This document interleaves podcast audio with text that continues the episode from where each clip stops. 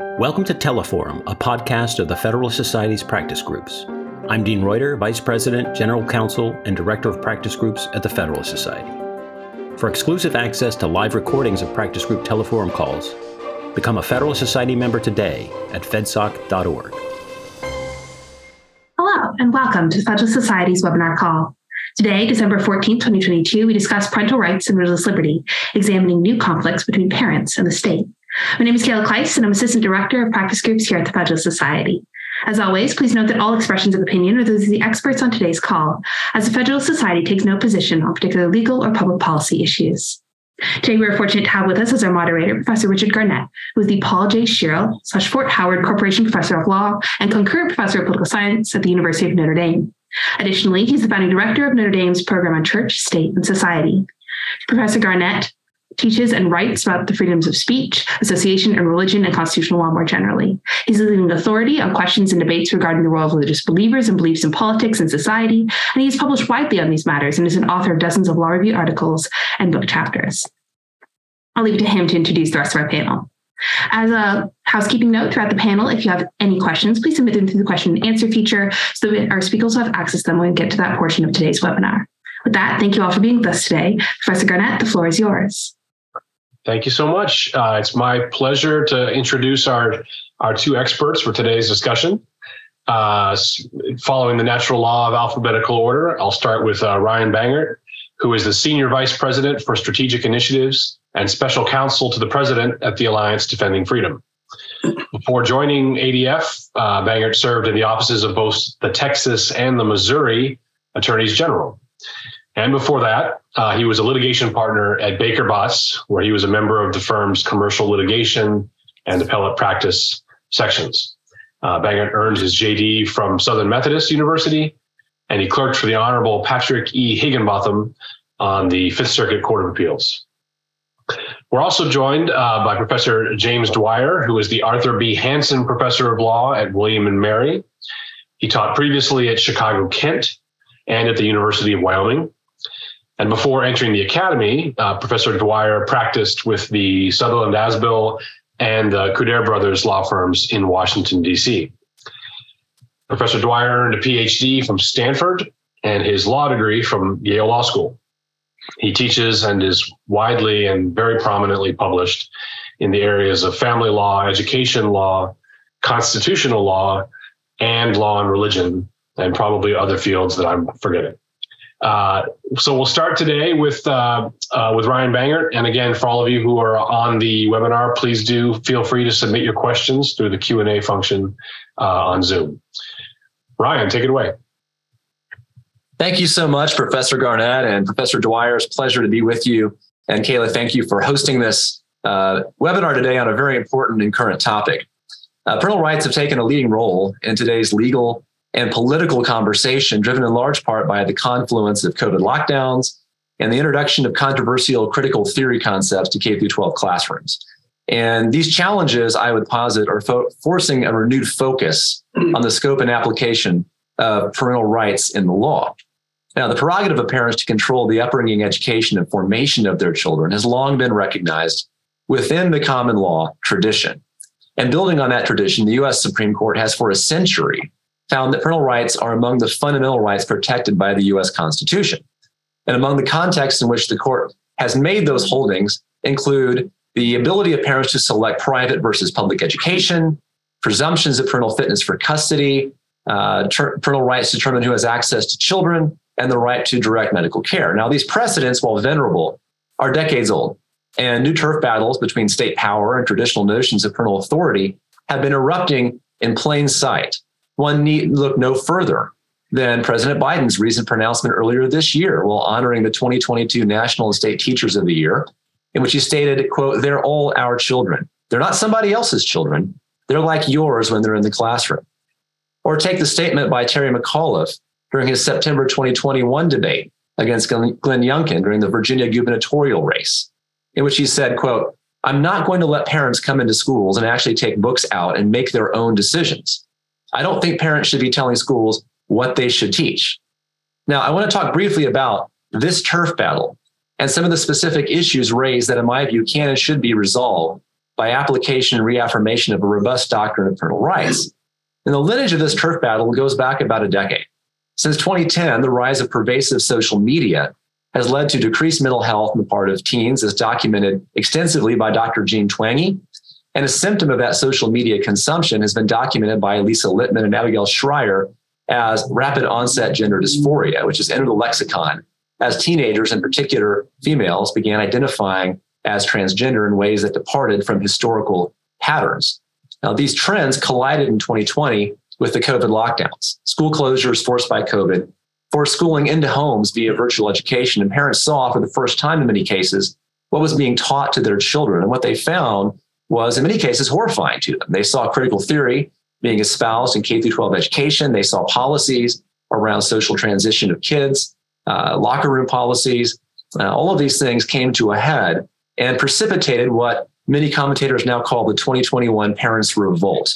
Parents becoming extremely active and engaged with their school boards over these and other policies. Loudoun County, Virginia, famously was ground zero for the Parents Revolt, precipitating a letter from Attorney General Garland, which he famously insinuated that parents are domestic terrorists. Uh, many political commentators credit the Parents Revolt in driving the upset victory of Glenn Youngkin in the governor's race in Virginia. And even carrying forward to last month in the 2022 midterm elections, one of the underreported stories is the surprising resonance and success of parents' rights groups like Moms for Liberty, which achieved a greater than 50% win rate in over 500 school board races in which they endorsed parents' rights candidates just last month. Now, this clash between claims of parental authority and claims of state power to override or ignore parents' wishes has set the table for this reinvigorated discussion that we're having today. Now, I want to briefly examine the roots of parental rights claims in common law and American constitutional law before I turn to these, these, these current issues. And I think looking at the common law and the court's adoption of that common law is warranted by the logic applied by the court just last term in Dobbs, where it confirmed that with respect to non enumerated fundamental rights, the court will look for some grounding in history. In the words of the court, non enumerated rights must be deeply rooted in our history and tradition and essential to our nation's scheme of ordered liberty. And I think parental rights pass that test. They've been long recognized at English common law.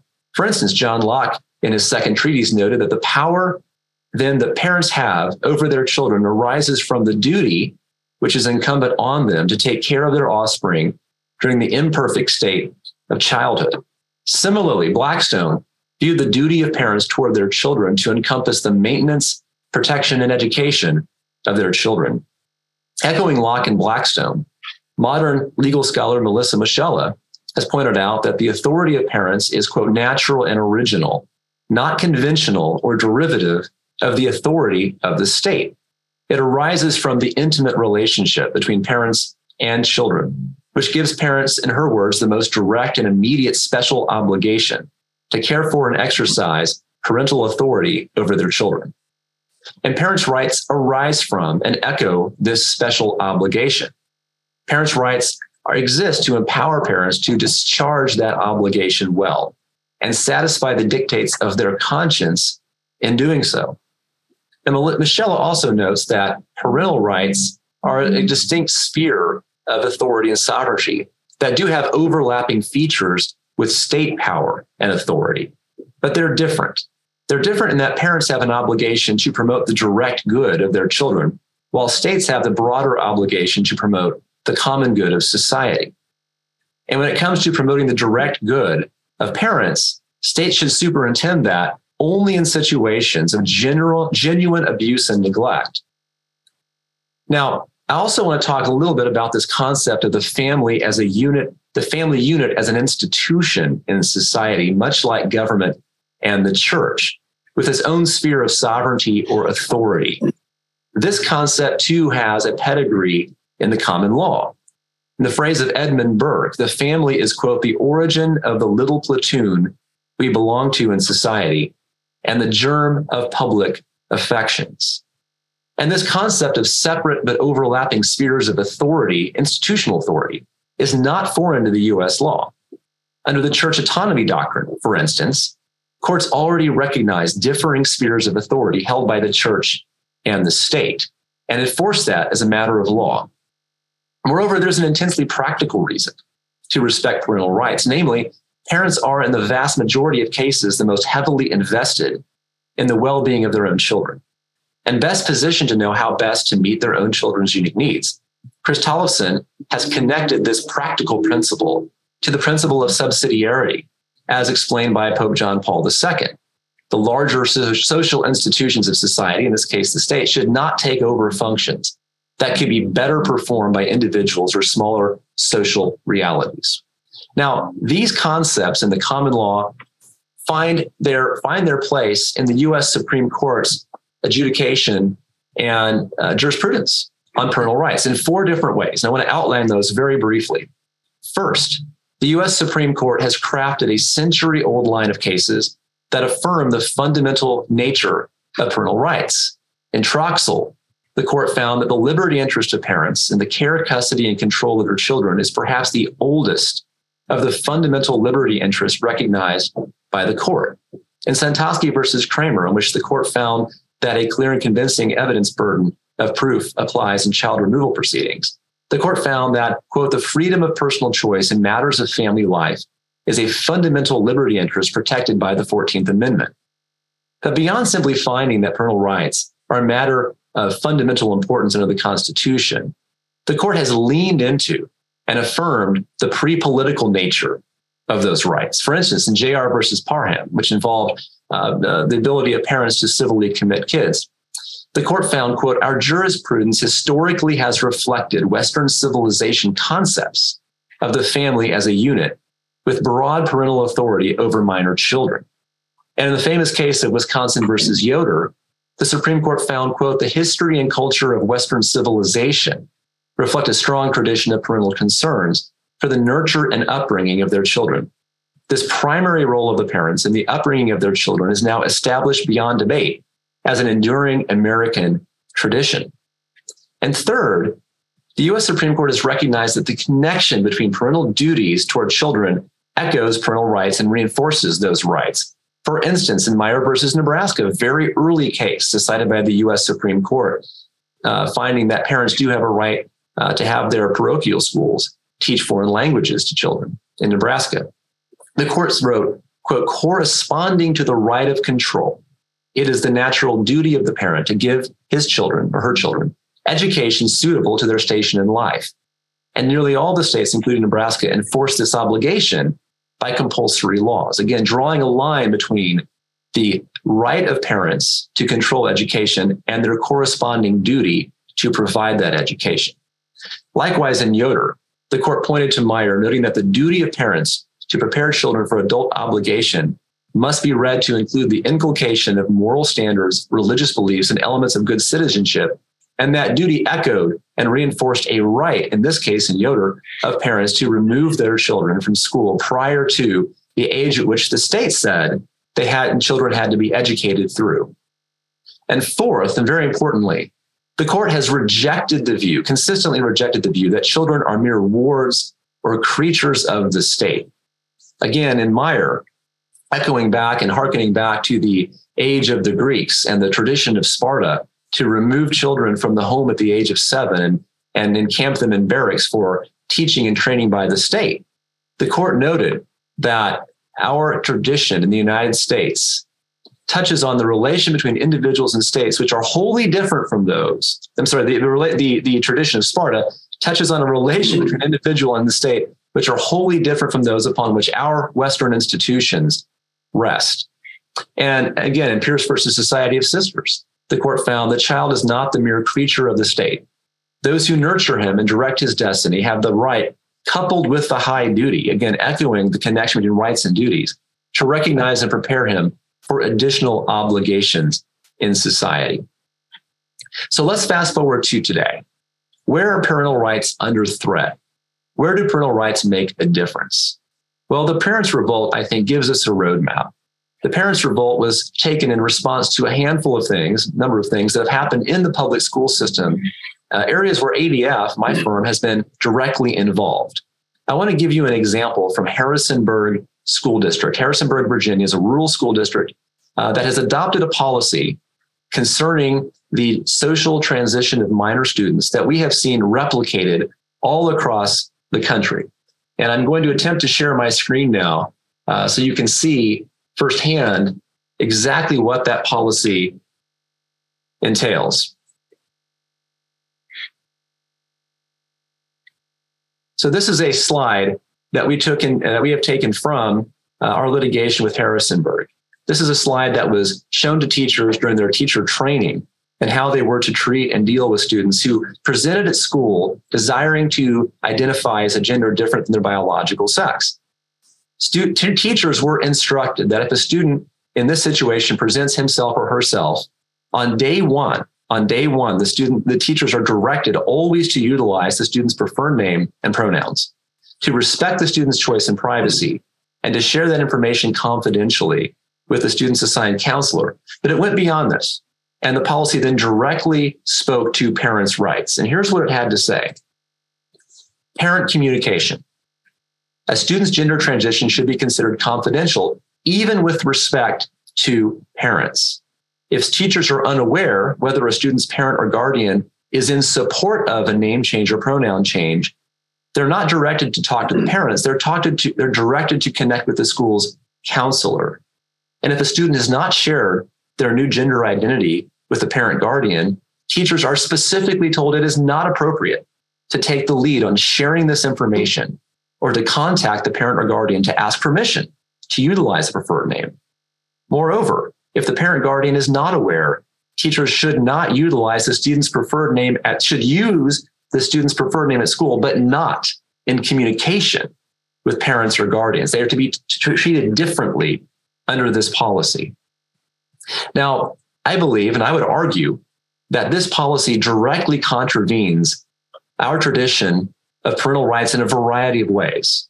For instance, parents have a fundamental right to direct the health care of their children. This policy puts teachers in the position of directing children's health care. Parents have a fundamental right to direct the spiritual formation and education of their children. This policy undermines those aspects of parental rights as well. It also goes beyond that. The policy assumes a conflict between parents and children on the question of gender identity. It also assumes that parents who are non affirming of social transition are somehow unfit to even know about, much, like, much less make decisions about these transition decisions. Finally, the policy presumes to place teachers in the position of making decisions in the place of parents about the appropriate response to a child's expression of gender discomfort. Now, we've already litigated this question in one case, Ricard versus Geary County School Board in Kansas, which adopted a very similar policy. We recently at ADF sued the school district in Geary County on behalf of a teacher named Pam Ricard. The district had a policy very similar to Harrisonburg, in which the school was directed to keep, quote unquote, two books one book, internal facing, where the student's new preferred identity was recorded, and an external facing book, which was the, was the side of the house, was side of the school book where teachers, where, where parents had access. That side of the book, parents would only be presented with the student's biological and given name. Now, we argued that this requirement that teachers treat students differently violated their fundamental free exercise right under the First Amendment. The school retorted and said, no, there's actually a compelling government interest to force teachers to treat children differently in these circumstances. And that is, parents may not be affirming. The school has an obligation to cut those non affirming parents out of the equation. Now, the court rejected that argument and held that teachers did properly have a free exercise right not to follow this policy. But in so doing, the court rejected the district's argument that a compelling interest existed to cut parents out. And here's what the court said. Presumably, the district may be concerned that some parents are unsupportive of their child's desire to be referred to by a name other than a legal name. Or the district may be concerned that some parents will be unsupportive, if not contest, the use of pronouns for their child that the parent views as discordant with the child's biological sex. But this merely proves the point that the district's claimed interest is an impermissible one because it is intended to interfere with the parents' exercise of a constitutional right to raise their children as they see fit. And whether the district likes it or not, that constitutional right includes the right of a parent to have an opinion and to have a say in what a minor child is called and by what pronouns they are referred. Professor Garnett, I believe I am out of time and I will yield the floor to my colleague, James Dwyer. Ryan, thanks very much. Uh, Jim, the floor is yours. Thank you. Hi, everyone. I'm going to offer up for discussion some sociological observations, then some jurisprudential clarifications, and lastly, some historical corrections. So, with respect to sociological observations, uh, I would say that you know the issues Ryan has identified uh, that youth are dealing with are complex and challenging ones for them and for families. Uh, and I think we could and maybe should find common ground on some objectives in uh, addressing these situations. Uh, one is that we should listen to youth who are going through these uh, experiences, also to adults who went through the experiences as children and uh, try to learn from them. We should respond to youth with compassion and understanding uh, as best we can. Uh, and we should try to keep the political temperature surrounding these uh, situations as low as we can. Uh, and my sense is that talk of parents' rights uh, is antithetical to all three of these objectives. Uh, first of all, it shifts attention from youth to parents and parents' interests. Uh, I think it encourages parents to focus on their own interests, their own position. Are they being respected? Uh, and to dismiss views of other people as impertinent. Uh, they will tend to view their situation not so much as one of responsibility as one of entitlement uh, and ownership. Uh, and I think it makes a child's struggles the site of ideological warfare. It communicates the message that parents' values should win some kind of battle, uh, and anyone who disagrees with them should be silenced. Uh, and I think uh, all of that uh, just makes the situation more difficult for families and for children. Uh, and I think a lot of the clamor for parents' rights comes not from parents who are themselves in these situations. I mean, to some extent, yes, but a lot of it I think is just from people who are incensed that someone else's values are driving uh, public policy and legislation. They don't want those values to be embodied in law. And so, in that sense, it is a site of ideological warfare instead of a child centered uh, effort to do the best we can for kids in this situation.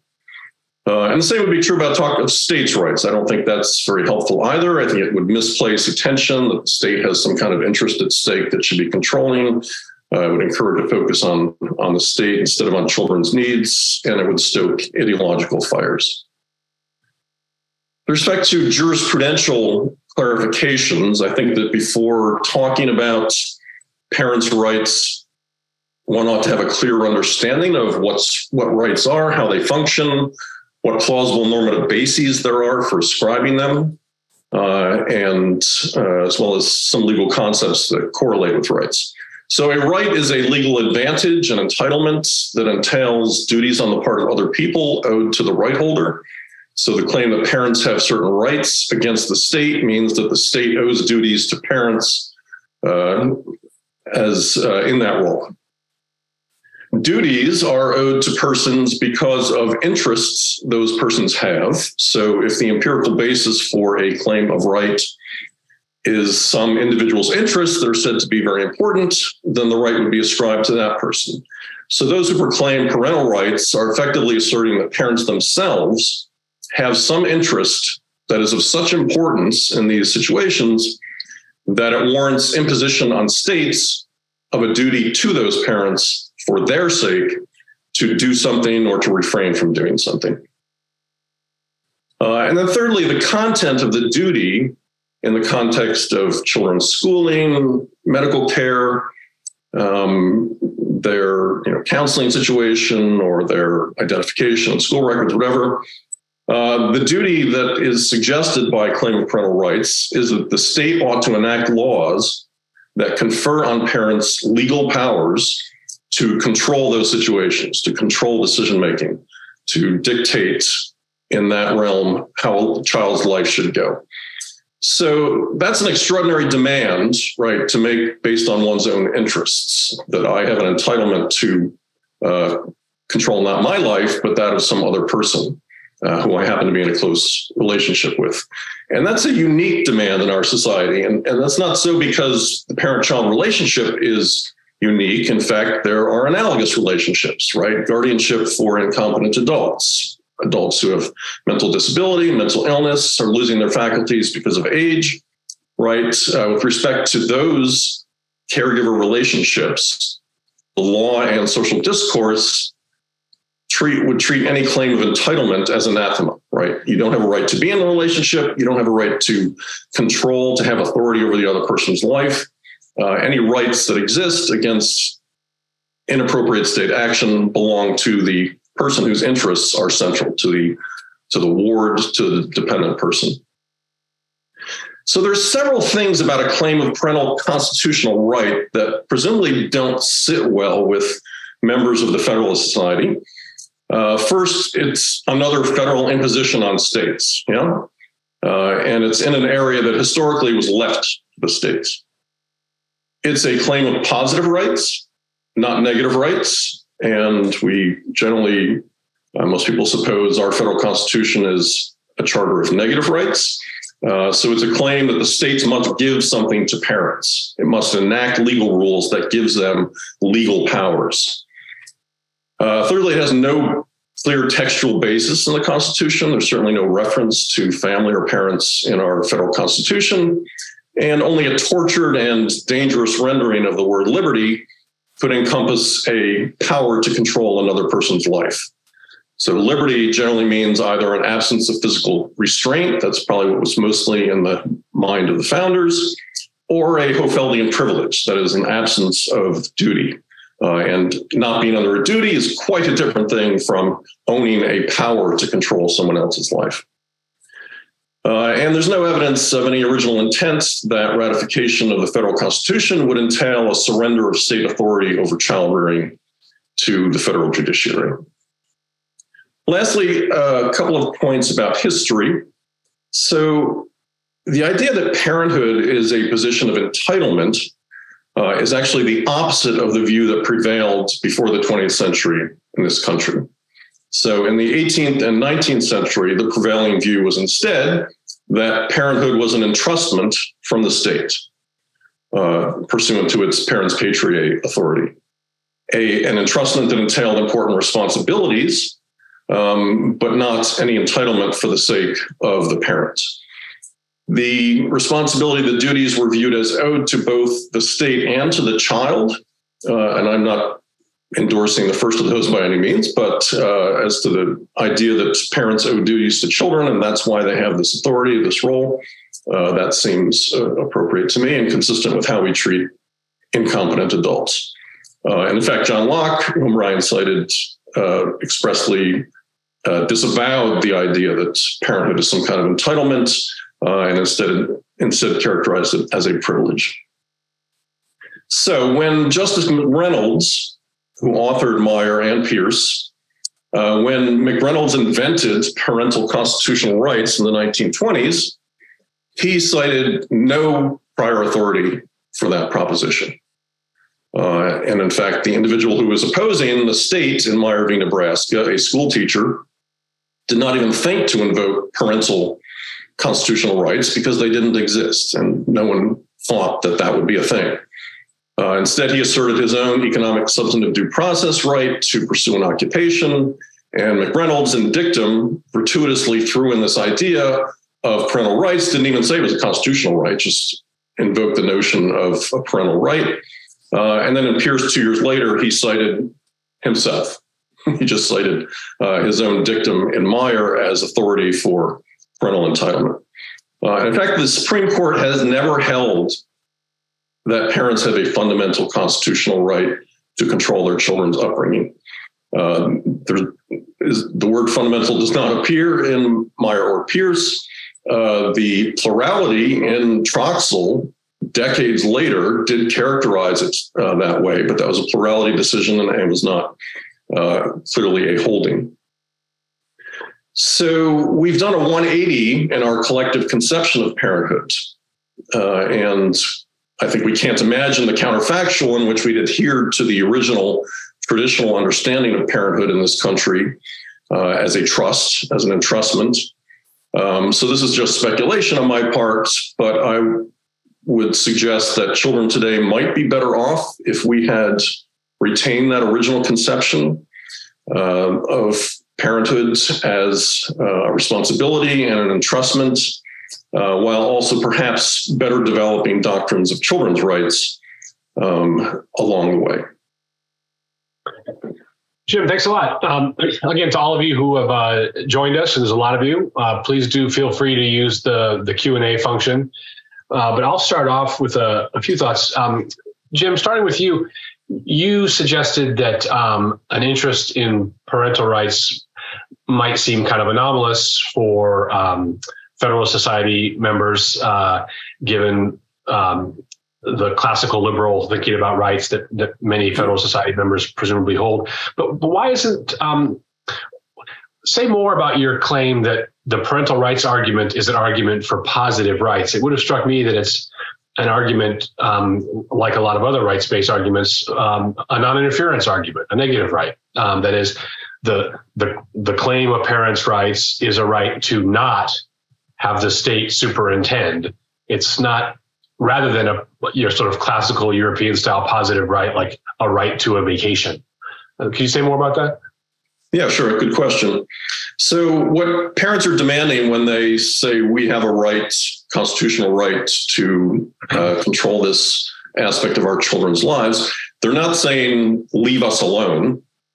They are saying we want the state, we insist that the state confer on us certain legal powers such that our preferences are legally effective will result in some change in our children's lives and we can exclude other people from our children's situations so that uh, you know we can tell teachers they may not speak to our children in a certain way or the school must keep records in a certain way or the school must inform us uh, that is not being left alone right so if the state were to just leave parents alone that means we wouldn't have any legal special legal rules for parents no special legal state rights for parents uh, would mean that uh, you know parenthood is not a legal uh, role. It's uh, you just be another individual who happens to know uh, a child. Um, and so, in that sense, parents are asking for something more, right? They're insisting that the state give them something, enact some laws that create a special position for them uh, with attendant powers over another person's life. Thanks, Jim. Ryan, a question for you. Um, you know, you uh, in your remarks, you made mention of some of the controversies going on with respect to gender identity and pronouns and transitions and such. Um, for someone like you who's committed to parental rights, are you in an awkward position uh, when some states or some politicians propose that parents ought not to be permitted to uh, pursue various forms of gender transition for their children. I, am thinking of a few states where uh, it's been proposed that, that that that such transitions ought not to be permitted for minor children. Is that is that an interference with parents' rights in your view? And if not, why not? Yeah, that's a fantastic question, and I think it goes to the the notion that parental rights are fundamental, but they're not unlimited or absolute. Uh, like George Will once famously quipped, the most important words in politics are up to a point. And I think Dr. Moschella has a very good way of, of conceptualizing this in that parent, parent, the family and the state are separate spheres, separate institutions with separate spheres of authority and sovereignty, but that do overlap in many instances. Uh, parents, and, and, this gets to, I think, uh, Jim's point, which is that parenthood is an entrustment but it's not necessarily an entrustment by the state. The state doesn't create the family. This, the family is pre political and pre exists the state. In fact, the state would not exist without the family. It's a necessary condition for the state to exist. And so there are separate spheres of authority, but they do overlap. And in many cases, the state will, in instances of clear harm, neglect, or abuse to children, have to superintend the parental role in that area. Um, and I think that what you're talking about, state rules or laws that prohibit, at least for minors, I don't believe there are any laws that I have seen yet on the books that would actually prohibit gender transition uh, all the way up through adulthood.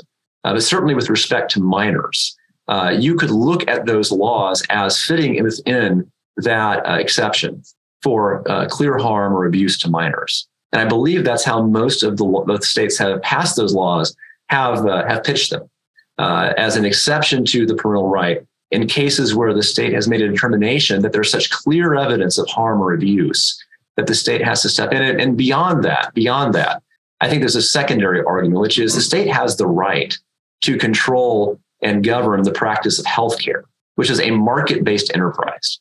It is a commercial activity. The state can take certain things out of the market and refuse to allow those things to be sold to individuals.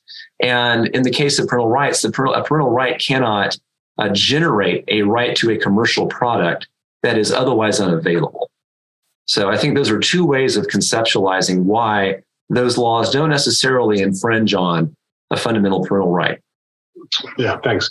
Uh, uh, Jim, let me ask you. This is a question I'm I'm uh, borrowing from one of our participants.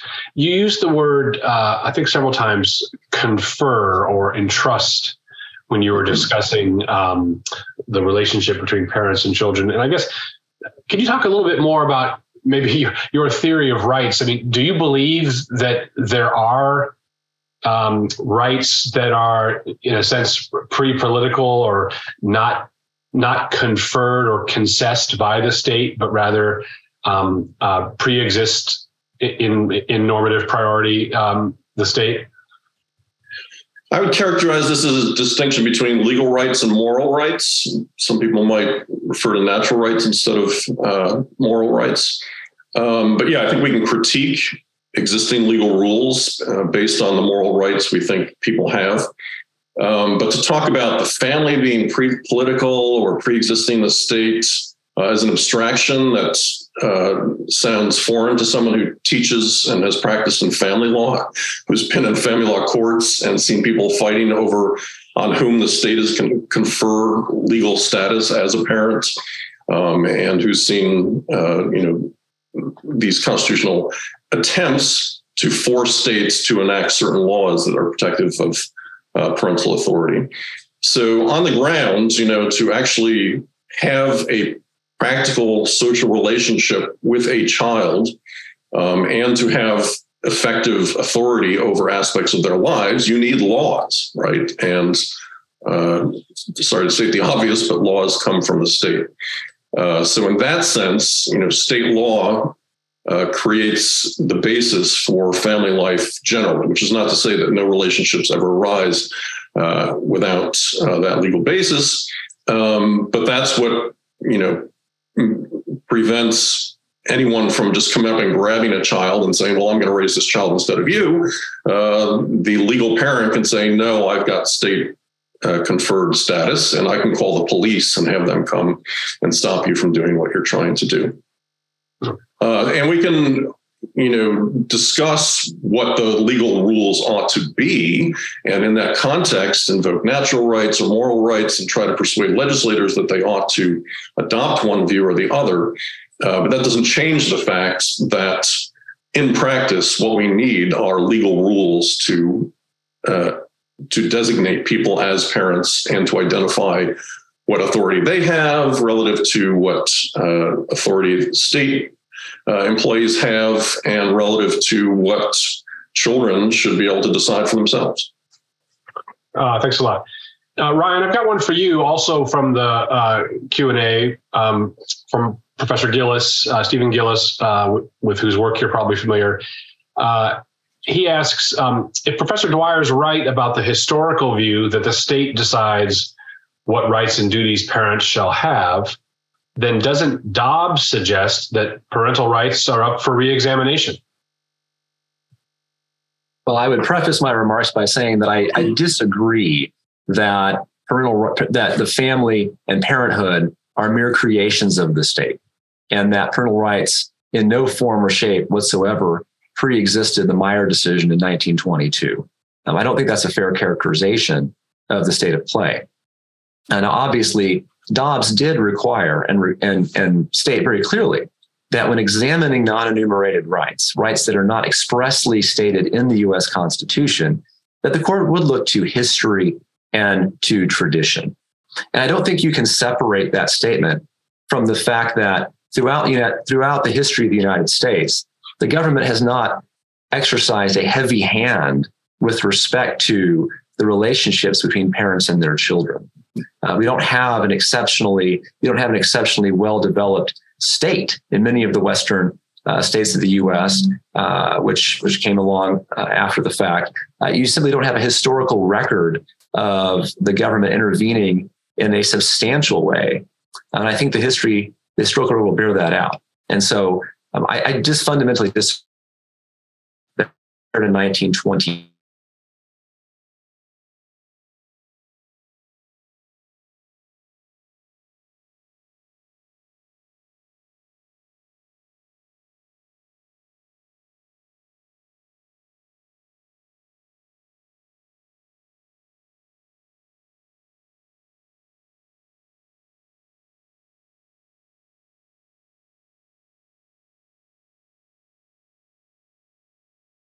leave decisions about their lives and well-being up to them. It's going to uh, leave the decision, put the put the decision in the hands of some adult or another.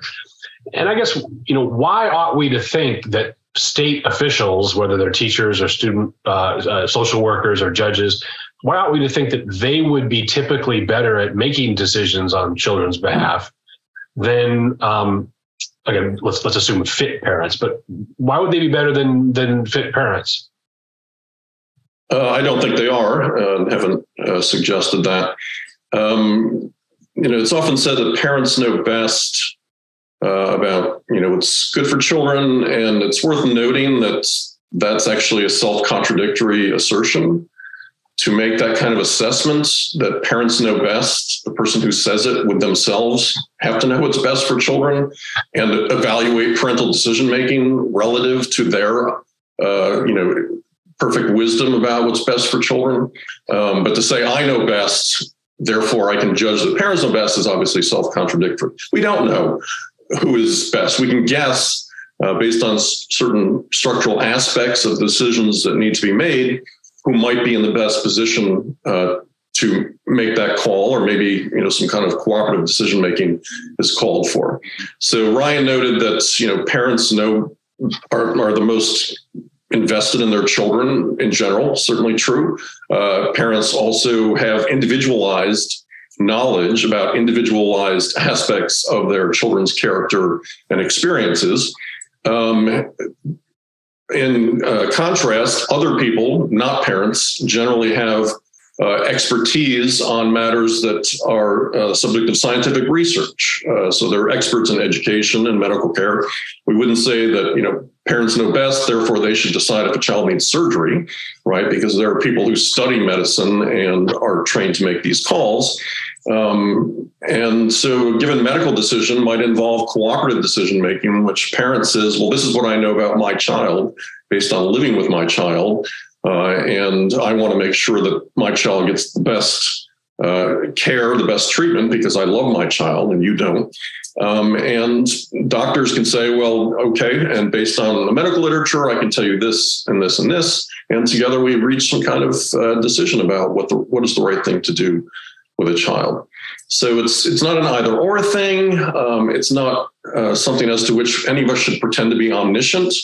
Uh, we're only guessing who is the best decision maker, but likely what is best for children in general is that there be some uh, separation of power, so to speak, some uh, division of decision making authority, or some shared responsibility for helping children navigate difficult situations.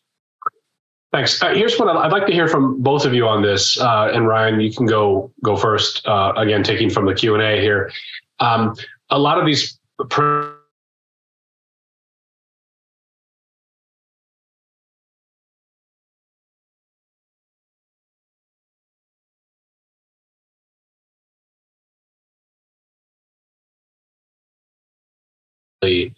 if all curricular decisions had to be unanimously approved by public school parents.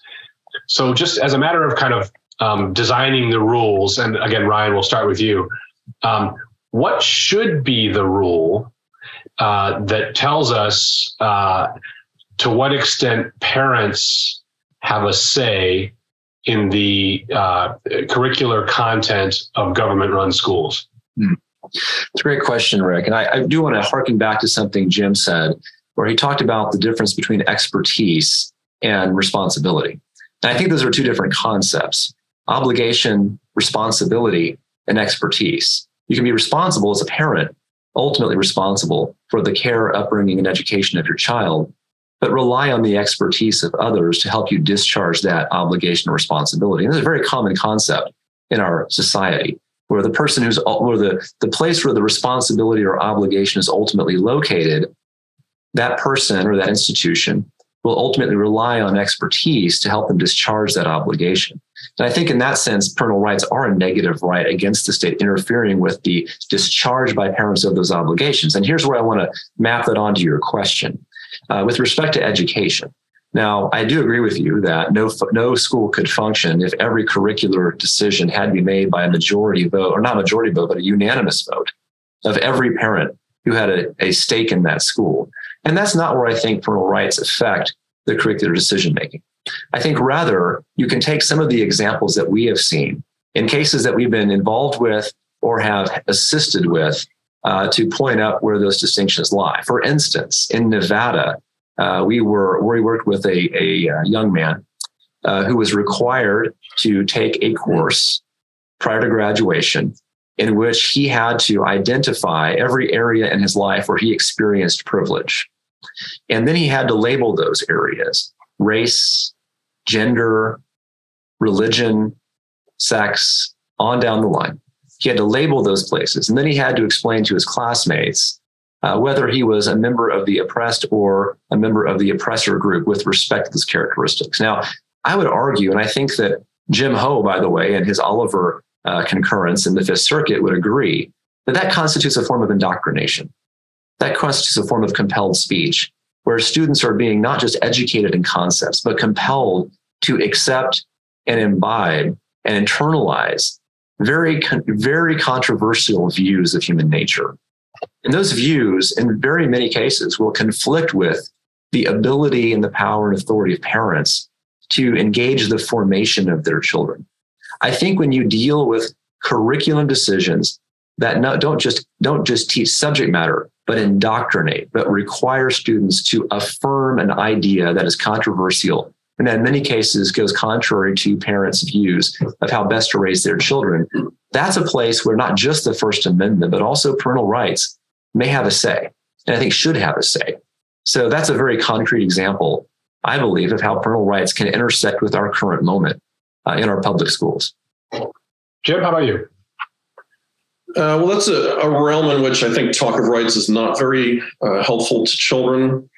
Um, and I would note a couple of things. First, if the concern is uh, state control over children's minds, uh, it's worth noting that even if a child attends public school, uh, parents will have exclusive control over more than 80% of the child's awake life. if you do the math uh, and figure out the number of hours a child spends in school per year over the course of 18 years, it's less than 20%. Uh, so if parents cannot, in that other 80% of the child's awake time, communicate their views, discuss them with the child, explain why they as parents think differently, uh, and engage the child's own thinking about that, um, then I wonder what's going on uh, in the family. My concern when I heard, you know, Ryan talk about this exercise was just, you know, whether this is upsetting for for a child in a way that's unhealthy or unproductive. And so that's the conversation I would rather have uh, with school officials. You know, is this uh, have, have you some sense of how children are reacting to this? Is this demeaning to them? Is this hurtful to them in some way, or does it end up being, uh, you know, a good learning experience for them? You shouldn't be doing things, forcing them to do things uh, just for ideological reasons. It should be uh, pedagogical. Um, uh, choice that's being made and one that uh, is evidence based that you know turns out to be a good experience for them. Jim, sticking with you, and I'm, I'm, thinking back to you know work that you've done over the years on um, on the, uh, the, the regulation of religious schools in particular. Um, the previous discussion was about curricular decisions about public uh, institutions or government-run schools. Where does your thinking about um, the the nexus of child, parent, and state take you when it comes to uh, the independence that religious schools should or perhaps should not have in um, in determining their own curricula, uh, regardless of what the state schools are doing. Mm-hmm. Uh, and I've written more recently about homeschooling, uh, which is you know perhaps in the same basket, um, just with more parental control than choosing which private school your children uh, might go to. Um, and I, you know, support the notion of school choice and having a marketplace of schools from which uh, parents can choose um, motivated by their concern for their child's welfare. I value um, you know different styles of learning. Homeschooling certainly presents some advantages in terms of flexibility and child-driven learning uh, and so forth. Um, but uh, you know, any reasonable person, I think, would have to concede that giving any person's monopoly control over the lives of very vulnerable dependent people uh, is problematic. And uh, we certainly recognize that with adults who are under a guardianship. Uh, guardians typically have to check in with the court and uh, you know report how the ward is doing. Um, and uh, so we should have some more oversight, some more accountability, some more check. Uh, just you know, again, this idea of, of shared responsibility to make sure children are doing okay educationally and uh, perhaps even more compellingly uh, physically, um, because uh, homeschooling in particular uh, creates opportunity for uh, parents um, who you know are not able to care for their children well to disguise that to conceal that from from anyone who could help children. So I think we've gone too far in the direction of deregulation. I mean, now there's virtually no meaningful uh, oversight or accountability with private forms of education. So that's where I'm, I'm I stand today, which is the same as where I, I was uh, a quarter century ago when I started writing about children's education. Yeah, uh, Ryan, a very uh, a variation on the on the theme here. You know, this is the this is actually the 50th anniversary of the Supreme Court's decision in Yoder, um, and uh, Yoder's an interesting opinion in various ways, but it, it is often read to suggest that at some point um, you know, parents do have some kind of autonomy when it comes to selecting their children's uh, educational course. But for you, what um, to what extent would you permit or uh, welcome or authorize state regulation of uh, programming in homeschools and religious schools? Um, presumably you would uh, I don't want to put words in your mouth um, would support a right to you know parents to direct the upbringing of their children, the education of their children, but presumably you'd be open to some forms of regulation. So where would you find that line? Mm-hmm. It's a great question, Rick, and I will tell you that as with many things in the law, uh, the question of parental rights. Uh, in one way, can be characterized as a question of who decides. Justice Gorsuch wrote that in his concurrence in the vaccine mandate cases about a year ago. That was in the context of federal regulatory power. Who decides? In that case, it was a question between the administrative state and Congress. Now, here, I think parental rights dictate uh, the answer to that is that parents who have a fundamental right, an obligation to control and provide for the education of their kids should be presumed to be the correct deciders of how to educate their children. And that would include whether that be homeschooling or private education. And so, from that perspective, the state should have a very minimal role in determining and governing the content and curriculum of those private educational choices. Now, obviously, there are allowances to have to be made, everything up to a point, correct? If a parent is completely neglecting the education of his or her child, uh, that is an area where I think on the outer boundary, the state may have something to say. But there's very little evidence that I have seen that for the most part, homeschooling parents and parents who commit their kids to religious curriculum educational institutions uh, are neglecting the education of their kids. Take the Yoder case, for example. Uh, the, uh, the Amish community in Wisconsin completely removed their children from education after the eighth grade. And yet the court found that that was not an instance of parental neglect that required the state to step in and force those kids to attend school up to the age of 16. Uh, and I think that's that's an example of how uh, the state should entrust parents with these decisions. And the presumption, the dial should be set in favor of parental decision making in these instances. Uh, we're getting short on time. Uh, I'm very grateful to both of you uh, for this discussion. Uh, Jim, if I could give you uh, one last question, uh, I'm pulling this from the from the participants Q and A. what would you what would you make of a proposal or would you would you think it was normatively attractive or constitutionally permissible for um, states to basically say that parents have to get renewable licenses uh, in order to have kind of custody and you know presumption decision making authority uh, over their children's over decisions about their children and and this license presumably would be kind of renewable every couple years with a certain um, uh, standard of evidence and so on. What, what would you think about that? A, a licensing regime? Uh, on the whole, it sounds like a bad idea. Um, if there's anything good about it, it's that it might make parents more cognizant of their responsibility and think, oh, I should be trying to be better at this. Um, I have an obligation to do that. Whereas parents' rights thinking, I think, uh, you know, dispels that kind of notion. Just I have a right to do whatever I want. So, you know, why do I have to prove anything to uh, to anyone?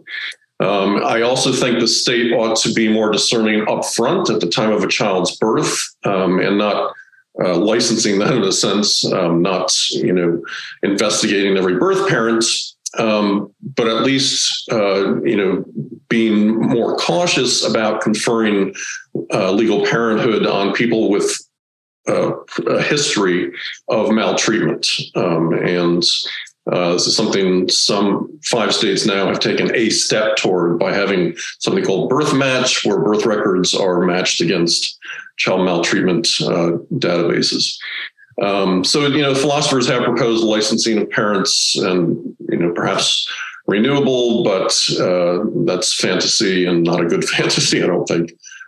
Yeah. Uh, Rick, I'll say that Jim and I agree. That's a bad idea. I, I, I, figured you would. Uh, really quickly, Ryan, because I know we're short on time.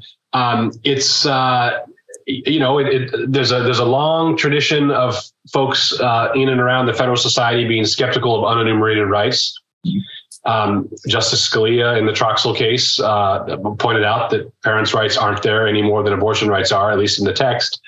Um, so, what's um, what's a sort of uh, a textualist to do about that uncomfortable reality? Mm-hmm. Well, I, I agree with the Dobbs majority.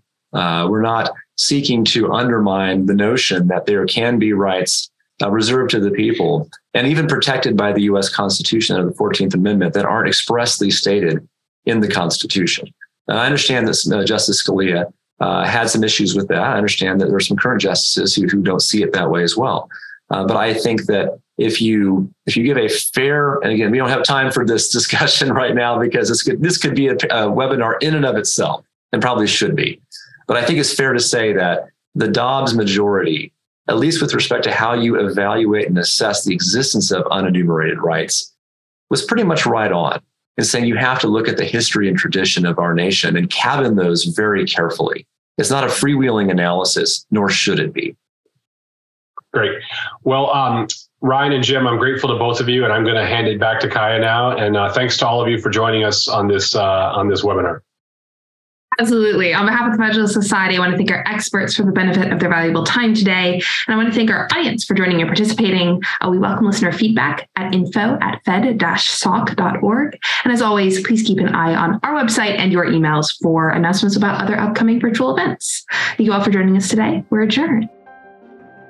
Thank you for listening to this episode of Teleforum, a podcast of the Federalist Society's practice groups. For more information about the Federalist Society, the practice groups, and to become a Federalist Society member, please visit our website at fedsoc.org.